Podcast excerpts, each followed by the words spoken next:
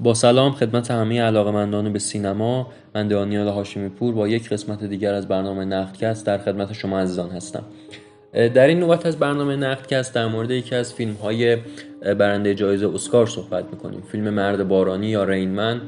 ساخته بری لوینسون که در همون سال اکرانش یعنی سال 1988 موفق شد که جایزه های اسکار زیادی از آن خودش کنه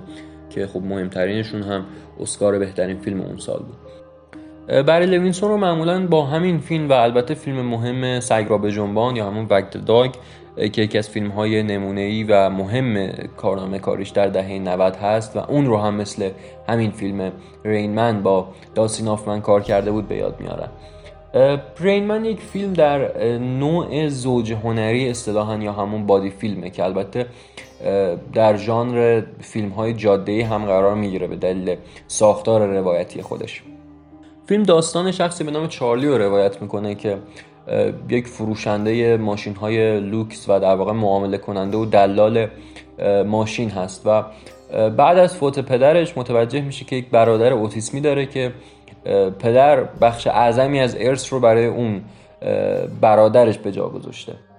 برادری که نقشش رو داستین هافمن بازی می‌کنه و در واقع یک ما ازای بیرونی هم در جهان واقعی داره و فیلم نام نویس فیلم اون رو از اون شخصی که در جهان واقعی حضور داره الهام گرفته. ریموند که همون نقشش رو داستین هافمن بازی می‌کنه یک فرد مبتلا به اوتیسمه که سالیان سال در آسایشگاه داره زندگی می‌کنه. منتها کنار اون ضربه که در واقع اوتیسمش زده و اون عقب ماندگی ذهنی که دوچارش هست یک سری توانایی های خیلی عجیب داره. توانایی های کار با اعداد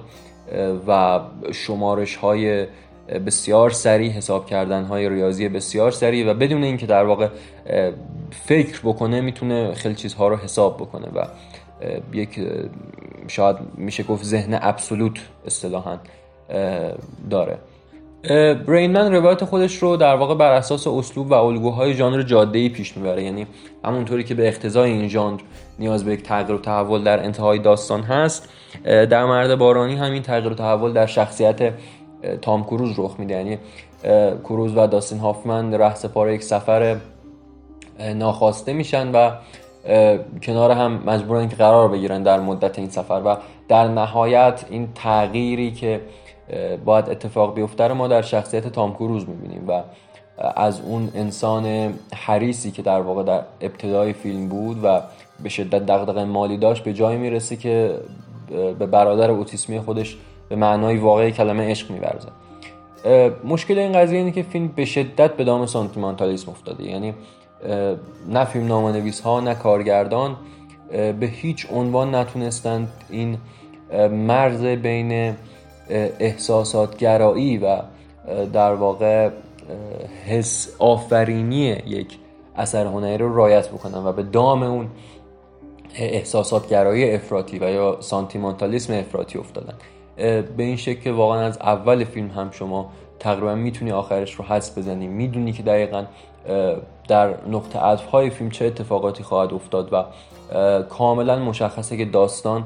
چه مسیری رو قرار در واقع جلو بره و شخصیت ها چجوری قراره که پرورش یافته بشن. شاید اگر این حجم از احساسات گرایی افراطی نبود فیلم می‌تونست به خاطر موضوع خاص خودش و البته بازی فوق العاده داستین هافمن که بارها ثابت کرده می‌تونه عجیب ترین نقش ها رو بازی کنه. یعنی چه در فیلمی مثل مثلا توتسی که نقش یک زن رو بازی می‌کنه چه در فیلم هایی مثل کابوی نیمه شب شل زینجر که نقش یک بیمار گدا رو بازی می‌کنه. واقعا در تمام نقش یک بازیگر بی‌نظیره که می‌تونه کار خودش رو انجام بده. منتها اینجا به دلیل اینکه فیلم نامه اونقدر از